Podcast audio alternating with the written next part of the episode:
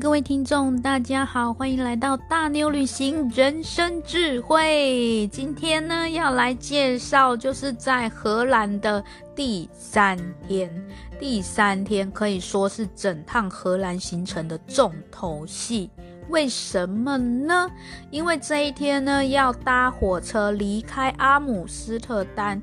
稻花田区，大家知道吧？就是郁郁金香是荷兰非常重要的花卉，尤其是在春天的时候，那整片的花海可以说是一望无际。最重要的是，这些花海是商业用途的，不是说野花还是什么，所以我非常期待这一趟的旅程。那本来呢，预计是早上八点十分我就要到达阿姆斯特丹的中央火车站去搭火车了。可是呢，就是贪图爱聊天，有时候你知道吗？有时候那话匣子一打开来就停不下来。那时候就是跟那个房那个住接待组他们。就开始聊天呐、啊，就聊什么话啊，又聊说，哎，知道我要去看花卉，就提到那个污染呐，农药污染呐，什么什么的，就反正又聊了很多，还说看画啊，画是死人画的啊，我们活人为什么要看死人的画？反正就聊一些很多很有趣，然后我以前是没有想象过的话题。再加上早餐，他们还做早餐给我吃，我实在是吃的太愉悦了。那个是中西式合并的早餐，因为。面包，他们给我了一片黑麦面包，然后呢，旁边就放了一块美式培根，这边是西式没有错，但是竟然旁边还放了他们认为的那种亚洲炒面，他们就自己买料回来，那买那个调味料跟那个材料回来自己弄弄，所以就是然后放在一个盘子上，就觉得好神奇哦。然后他们是说那个黑麦面包是荷兰人他们这边的早餐，这样子比较常吃。然后就聊聊聊，后来就真的依依不舍，已经 delay 了，可能至少一个小时吧，然后才匆匆忙忙的到车站去。那我住的地方是运河区嘛，那运河的终点其实就是整个运河就中心点是火车站。那我就是这样子走走走，一路散步过去，然后走过去。这这一天，今天天气很好，阳一起来呢，我从客厅一起来呢，就看到那个阳光洒在运河上，真的很漂亮诶。所以我这样子走到火车站的过程，心情是非常愉悦的，不会觉得说哦好远什么，就是沿路一直欣赏运河的风景，阳光。行骑着单车的行人，你就觉得很享受，旅程已经开始了。那 delay 了一个小时也没办法，就去了。然后到了荷兰中央，阿姆斯特丹的中央火车站。这个车站它可以去到很多地方，甚至连隔一天我要离开荷兰到德国去，也是从这边搭车的。那我今天要去的地方，跟大家介绍一下，它在荷。阿姆斯特丹的西南方，然后大概半小时的车程，然后我会搭火车到一个叫做雷登莱登的地方。这个地方是大学城，其实离阿姆斯特丹不远，因为火车才半小时车程左右。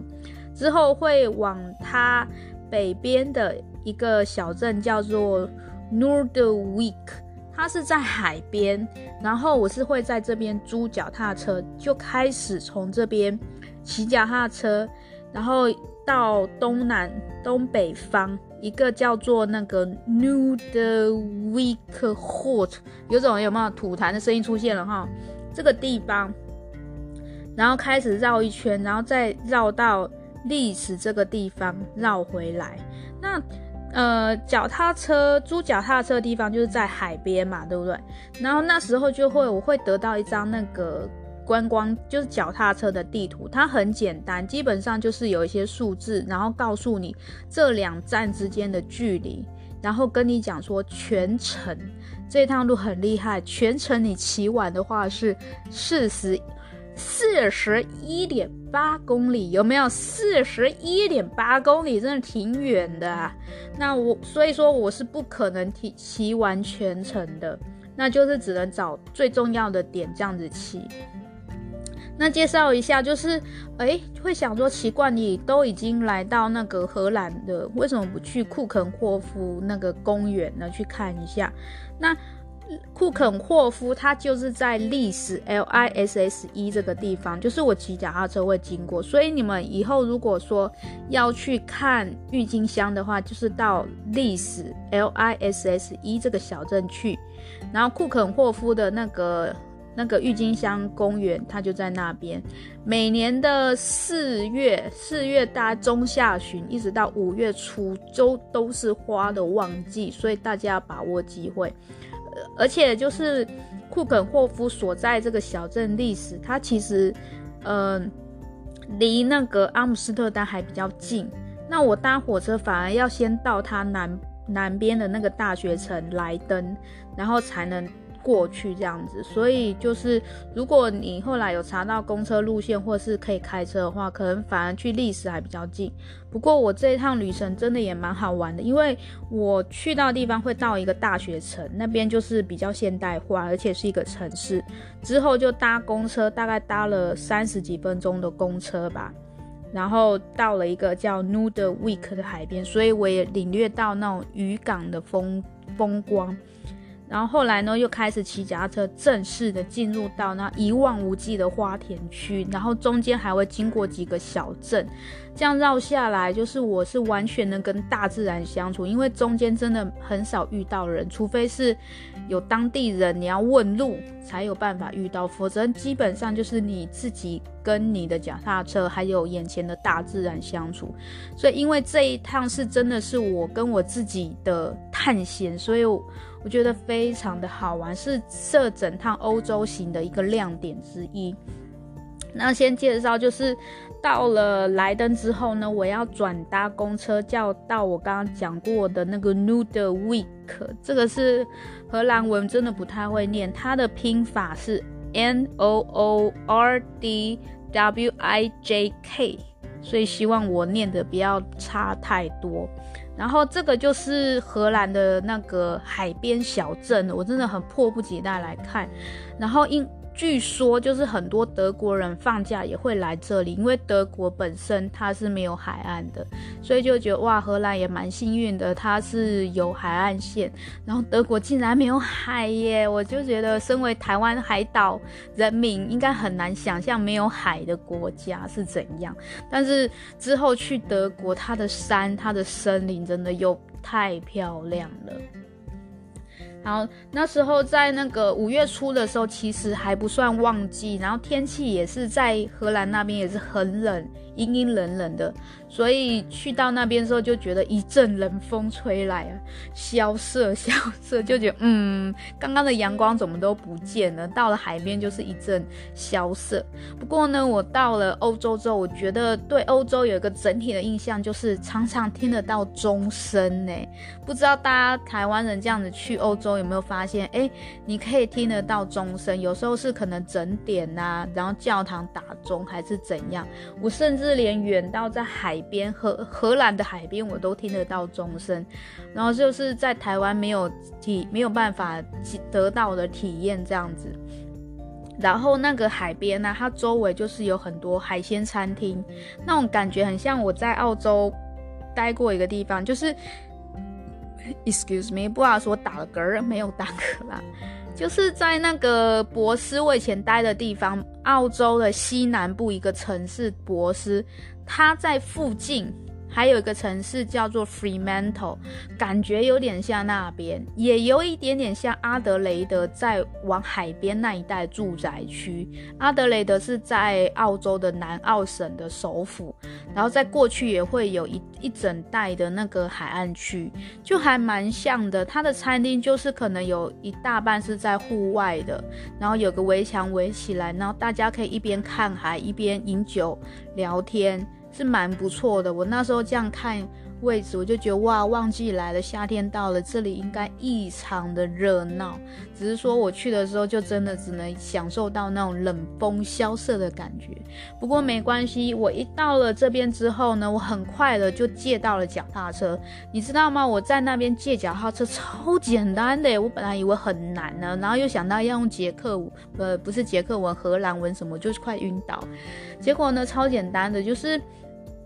一进去哦，就是那家店哦，超像一个仓库的。我那时候感觉就觉得好像到兵马俑一样，那些脚踏车全部被叠叠叠叠叠叠叠，就放很挤呀、然后很多，然后就觉得好像到了脚踏车兵马俑仓库那种感觉。然后我本来以为就说老板会带我去看要挑什么脚踏车，结果没有，他完全没问我，他只知道我要租脚踏车，瞄了一眼我之后，就已经是用他的那种 S 光电源把我全身扫描一遍，他就之后他就牵出了一台脚踏车出来，然后那台脚踏车就是符合我的身形，然后还有体力什么去骑的。然后我只要出示我的护照，然后基本东西填一填，然后他又拿了一张地图给我，就跟我说这就是脚踏车地图，然后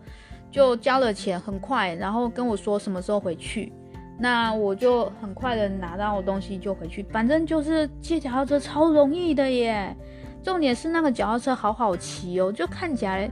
很像小朋友骑的车，可是很顺，不会让你觉得骑得很吃力。然后另外还有一点就是它的那个踏板啊，那一台脚踏车是用踏板式刹车，在台湾比较少见到，一般都是用那个手刹车。我这一台蛮特别，它可以用两种刹车方式，就是手刹车或者脚刹车。那脚刹车对我也又是一个新的体验呢。一开始就觉得好恐怖，好危险哦，怎么会突然我只要脚往后踩，一般而言我们是往前踩它会动，当你不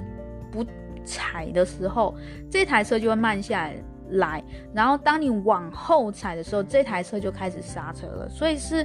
一开始会觉得我会不会急刹，然后跌倒啊？然后后来渐渐的适应了之后，你会发现其实脚刹车是比较安全的机制，因为基本上当你发现危险的时候，你的脚就不会动了。不会动的情况下，像这种脚刹车式的脚踏车，它就发挥作用，就开始会减速了。然后当你在紧急反应往后踩，就是第一时间临场反应的时候往后踩，其实刹车就已经刹住了。我觉得是算真的是用起来是蛮安全的。然后只是不知道为什么台湾基本上还是以手刹车为主，这样，这是一个小小的插曲。在呃见到脚踏车之后，我就开始慢慢往花田区。出发了，它花田花田区就在我租车地方的东北方一点点而已，然后这一带就是最大最大花田区了。它这个名字也蛮有趣的，就是叫 Noordwijkerhout Holt，它就是在跟海边那个名字只多了后面那个喉喉咙音 Holt 而已。然后我骑的时候啊，就是沿路上就是很。有很笔直的那个脚踏车道，一开始我看不懂他的地图，他给我地图什么意思？因为很简单，它就是只有，呃，每一站的站名，然后它上面还有数字，然后后来我就是在那边狂迷路，因为我骑的这范围其实很大，你要想绕一圈是四四十一点八公里呢，非常的远，然后中间有很多个小镇，就狂迷路，然后。迷路的当下呢，我就是好不容易找到人，我就去问他，然后他就跟我说，这些就是脚踏车的那个单那个线道的名字，就是编号这样子。那时候我才恍然大悟，就是荷兰是单车王国，真的是不为过诶。除了很有很大的比例的人是骑脚踏车之外。另外呢，连它的单车路线哦，它是可以制成一个交通的网路的，是这一段，而且有这一个脚踏车道的时候，就是一般的机动车是不能进去的，是这些路是专属于脚踏车用的，所以脚踏车的路权在荷兰当地是比例是很高的。那时候我就觉得很惊讶，因为我我们以前在台湾的或是在哪边的单车道，基本上就是一段路，比较类似像观光方面，而且常常骑一骑，你要就是车子可能会遇到那种一般的汽车的红绿灯，你还要停下来去注意有没有汽机车之类的。可是荷兰的这一段没有诶，我骑的那一段完全就是自行车才能骑的。然后就觉得哇，他们的脚踏车真的是那种文化是发展到这个地步，你可以真的是骑脚踏车从 A 城镇骑到 B 城镇，但是你中间不用担心说我会跟汽车争道、跟水泥车争道、跟路人争道，不会耶，就是完全的，就是你只要懂他的，懂得会看这个脚踏车的路线图之后，你就知道我我要怎么走了。所以这就是我对。荷兰脚踏车文化印象很深刻的地方，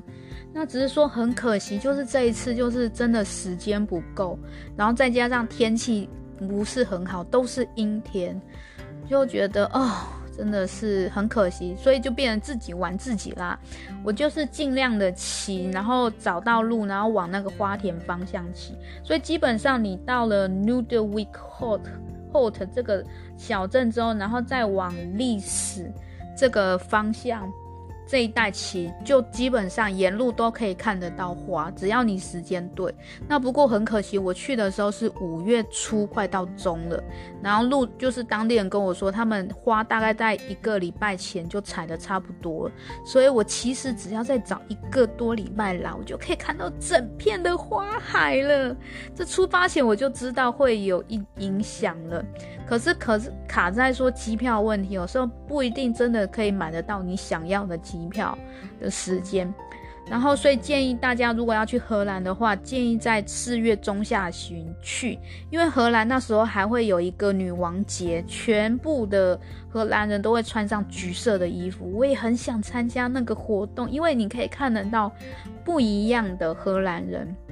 因为我们一般看到荷兰人就是比较严肃，但是到了听说啦，到女王节那一天，大家都会很 happy，就是很 exciting，你可以看到他们很疯狂的一面，而且全部都是橘色，这蛮特别的。然后那时候也是花卉很盛产的季节，还没有被采收的季节，所以就是春天真的是很不错的季节，大家记得这时候来哦。嗯。我就是到了沿着沿路一直骑嘛，我就看到零零碎碎的花海，就已经慢慢在兴奋了，因为它的花海跟我以前看过的完全不一样，在台湾或是在哪里，因为这个花海是看过去你看不到尽头的，我就觉得哇塞。那种舒畅感是很不一样，而且不但是看不到尽头，就是连它左右两边的范围都是非常非常的大。那只是很可惜的是，就是很多的花已经被采掉，所以我看到就变成一排的花海，而不是应该说一整排的花，但是而不是一大片的花海这样子。不过因为它真的一望无际，所以它即使是一列。那个范围也真的是比以前我在台湾什么公园、什么花海、什么节都看了很多，然后越骑哦，就看到越来越多的花，我以至于我到了有一个地方的时候，哇塞，它那个郁金香哦，这一片都是郁金香，它郁金香那个花是红的，你知道那个视觉的那种冲击是有多强强大？因为天空是背景是灰的。但是突然出现一个那么浓烈的颜色，那么大量的颜色，然后又很大量在你面面前，就觉得哇塞，很兴奋呢。然后所以我这边我就停下来拍照了，然后周围也都没有人，那就真的是我跟我自己在玩耍，还有跟我眼前的大自然在玩耍，也就是。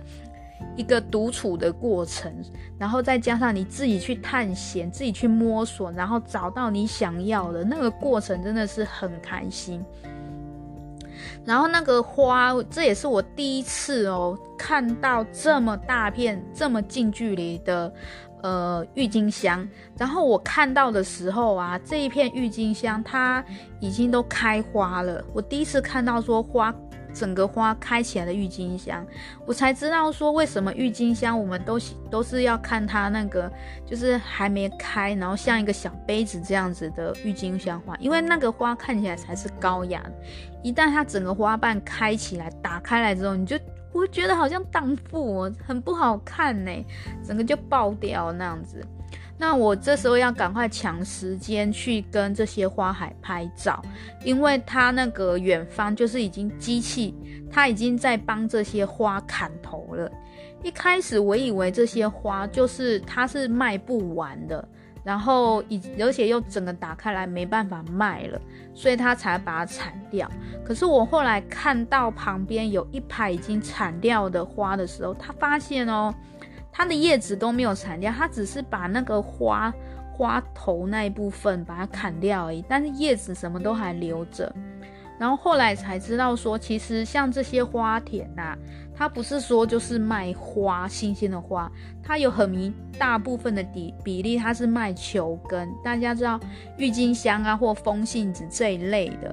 花，他们是用球根来做发芽的，所以球根是比较重要的经济作物。再加上球根可以放，但是鲜花不可以。所以我现在才知道说。我现在看到这一片，其实是要做，要取它的球根拿来卖的。那这是已经最算是最尾声这一批了。另外在这一带呀、啊，我就有有一点像那个小偷一样，偷偷摸摸的去看别人家。因为当我骑脚踏车经过的时候，我发现他们的农农舍。讲讲难听一点是农舍啦，可是你因为它是在农田的旁边，可是跟台湾那些铁皮屋农舍的质感真的不一样，因为它里面的摆设就是很有格调，嗯、比如说好了，就是它的屋子里面其实是很干净整洁，不会有过多的装饰，但是偶尔在空点空隙处，他们也会放一些小型的装饰再进去。所以整体看起来，那房子内部的装潢，它就是典雅、雅致，然后又有一点点那种摆设的小乐趣，有它的美感在，所以我就好喜欢哦。然后，然后都没有人嘛，那我就偷偷摸摸这样透过窗户去偷看他们的厨房啊、客厅什么，我真的忍不住好想去参观，很想看。所以在这一带。郁金香花田给我的惊喜是很够的，再加上骑脚踏车的途中，就是都是森林，然后很大片的田田野，然后很多的植物。就是真的骑车骑起来是很舒服的，再加上我骑骑会中间，哎，突怎么突然路变小啦，然后怎么两旁有建筑物啦，然后路怎么开始有铺东西啦，然后有小店面啊，卖冰淇淋的啊，卖咖啡的啊，什么商店，就知道哦，我来到了小镇的市中心了。所以这一路上骑起来，你会看到不同。景不同城市的景色，然后也不怕说很无聊，因为你还是有机会骑到镇上，然后去吃吃喝喝啊，买一点东西这样子。那只是说很不幸的，我去的时间天气是阴的啊，可是明明在阿姆斯特丹是晴天呐，为什么我到那边就变阴天的？甚至连我在莱登下车的时候，大学城下火车的时候，天气也很好啊。所以真的不知道它什么时候开始变差了，也也可能那一带天气就是阴天的机会比较多，所以一切都很完美，就是卡在天气不是那么的蓝，要不然真的那个花这样看下去，你就觉得哦很漂亮啊。那在这边的话，就荷兰人，我我有跟那个呃遇到那边的阿嬷问路啦。只是真的鸡同鸭讲好久哦，但是可以感觉得到，他们对我们这些外国人都是很热心在帮忙的，就是很努力、很努力的想要知道我们在问什么，想要知道我们能他能给我们什么答案，然后就是带着我们走。就算即使是那个阿嬷，她如果不会英文没关系，她会想办法去找。找到会讲英文的人，然后请他来带我，所以这就是我这样一路上遇下来，真的遇到很多人对我其实都是很热心的，包含在巴黎好了，我就是为了找公厕，无意间走到地下室有危，我就感觉到危险性，然后再走出来的时候，就一个一个当地的一个妈妈嘛。然后他就跟我说，而且用英文呢跟我说要小心那边不安全。然后就想说，哎，以前就听到说巴黎人不讲英文，其实也不是绝对啦，还是要看场合什么的。这整趟的，就是郁金香花田巡礼嘛，结束之后呢，就是我就心里就是下决定，就说如果有机就是有机会的话，我很想再来这春天的时候早一点来再来这一带，然后我甚至很想说，就是跟着他们去务农，体验一下就是在这边当花农的感觉。我觉得真的是让我的。身心灵都有受到良好的治愈，这样子。而且，我骑的这一条路，它有名字，它叫 Bob Fields，就是就是说那个 Bob 就是那个郁金香的根，那个花花球这样子。意思就是说这个花球的田野之路。总长是四十一点八公里，那我没有骑完，就骑了几个小时，迷路了很久，跟大自然这样子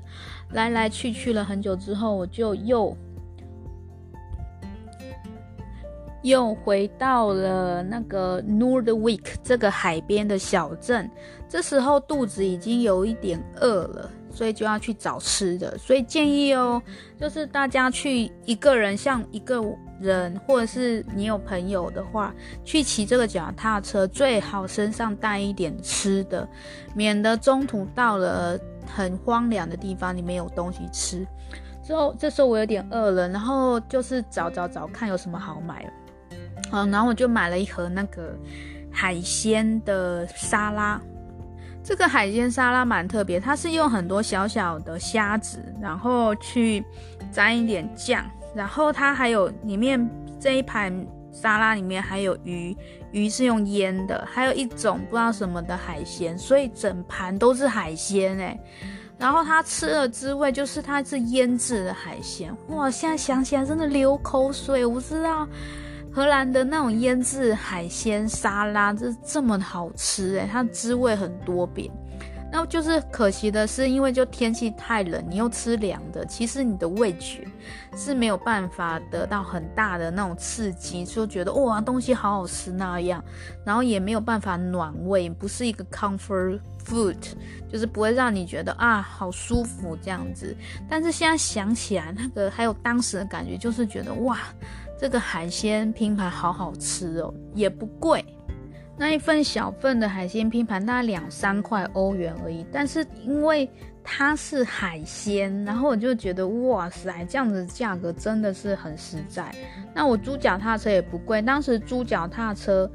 也这样子也才六块钱欧元而已，然后就是你你在他打烊之前还给他就可以，所以就是说你越早出发越好。那我是太晚了，就没办法骑很远，要不然六块钱欧元。游那个花田一整天，听起来就很划算，对不对？然后在这个海边小镇，因为它也是算观光小镇，所以它的有一条街，也就是卖很多观光客的纪念品。所以我会觉得，哦，这边也不错，就是可以让你看花田，然后看港口，看海边，吃东西，然后你还可以逛一些东西，然后就看到那种。很多那种荷兰的木头鞋、啊，甚至说还有一些连锁的那种类似像台湾三商巧福的那个店，那边都有，所以你还可以逛一逛一一些，就是我在阿姆斯特丹比较少见，然后但是在他们乡下其他的卫星城市比较常见的这些连锁的店，就是在这边我就是结束了我整趟骑脚踏车的行程。然后后来又搭了公车回到莱登这个大学城，是城市了嘛，所以它其实跟阿姆斯特丹还蛮像的，只是说它比较现代化。在阿姆斯特丹，因为我住的就是那种那个运河边，它运河边的建筑物其实不太能改建，所以整体的感觉就是旧旧的，然后不是说东西那么新、那么干净这样子。但是莱登真的是让我觉得哇，这地方好新、好时髦哦！而且你知道吗？在这边我竟然遇到了超市，大型连锁超市。在阿姆斯特丹那边，我不知道为什么哎，就是我这样子走哦，它。沿路就只有一些小型的杂货店、小型的那种小咖啡店而已，但是我很难遇到说大型的超市，也有可能是运河的地理位置没有办法让大型的商店在那边建起来，所以就觉得有点可惜。但是还好，我来到莱登，那遇到一家叫 Jumbo 的那个超市，我就觉得，嗯，只是大学生大学城的地方，东西应该很便宜。然后我就走进去，然后我印象最深的就是荷兰就是有它的气势强。台湾有台湾的特色是台湾有酱油墙，但是在荷兰它有气势墙，它是一整面都是气势，你就觉得哇塞，真的太酷了！这面金黄的墙，还有荷兰它的超市也是，它嗯它的那个啤酒也是几乎都是五百五百 m 的零点五公升诶，一罐一罐，不像台湾基本上是三百 m 吧。那荷兰鸡随便都是五百 ml 的，你要找到小罐的还比就是台湾正常尺寸还很难找，就是我对荷兰的印象。但是后来说到那种大型超市，呃，我后来就是在隔一天，我回到就是我在阿姆斯特丹那时候去逛博物馆的时候，那一带也有，所以也可以做采购。可是基本上在我住的那一带是没有什么大型超市，那个运河区这样子。今天就结束了一整天的行程，到莱登，然后逛了超市，然后看当地的生活之后，然后我就坐火车回去了。那时候天气也也变很好诶，然后就看到那个有那个那个什么风车啊，然后还有那个小小的河啊，这整个就是很完整的荷兰景致。你这样子看。就觉得哦，这才是就是会觉得荷兰其实比你想象中的还多变，还有更丰富的内涵。其实，在这一趟旅程去荷兰，我纯粹只是为了看荷梵谷的画，然后对荷兰本身其实没有什么兴趣。我觉得很奇怪诶，然后就只是想说啊，我还想去说去看那个北边有个城市有那个它的那个乳酪的交易，然后还有看那个花卉。的交易，这些是我比较有兴趣的，只是因为时间实在太赶，我真的没办法好好的把这些地方逛完。所以荷兰这对我这一次的旅行就是一个算是一个怎么讲，一个前菜吧，就是让我以后来的时候我知道我该怎么玩。这一次就只能算是体验，就会很想说在荷兰就是好好的就是。可能玩就是以荷兰为主主体，然后这样子玩，不像这一次只是纯粹说为了看画啊，为了要去德国，那中间来这一个国家这样子，那真的是一个很丰富的国家，然后。对我们也都蛮友善，我在这边遇到人都很友善。那回去之后呢，回到阿姆斯特丹啊，那就回去我那个沙发客家，然后呃，我的招待主人他们都在那，可是他们对我真的是很亲切，还煮了晚餐给我吃，哎，就觉得，而且重点是哦，当你在住沙巴客家的时候，就是你跟他们关。关系很好的时候，就是你回到家，你是有人可以讲话的，就是你可以跟他们也愿意聆听，你就把你今天出门遇到的事跟他们讲，然后他们也会觉得很新鲜，因为可能以居住者的身份，他们没有机会。经验到我们这些观光客第一眼的印象，还有观光的印象，所以相会，我觉得这就是一个很好的互动。我回去有人可以跟我分享我今天的东西，然后他们也可以由我这个旅人去吸收到外面的世界。我觉得这是沙发客计划的一种互利的一个模式，这样子。那。今天这么精彩，真的是建议大家一定要去荷兰骑脚踏车看花田，而且它不像台湾的单车道有太多的骑机动车跟你争道，那边不会，就是你就是这样子骑，然后看风景，真的是很棒的享受。然后沿路上路也蛮平的，不会说像我在日本骑脚踏车的时候，因为在日本念书念三个月嘛，那时候要租脚借脚踏车骑车。日本很多那种坡诶上上下下的超恐怖的但是在荷兰那一带就是我骑得非常的舒服真的强烈建议大家一定要在花季的时候去看一下他们的花田。然后今天的旅程就分享到这边明天就是在荷兰的最后一天了。哦怎么那么快已经欧洲行已经要过了两个国家嘞剩下三个国家吧。我记得我去了五个国家。好那现剩下的旅程我们就下集再见喽谢谢你的收听拜拜。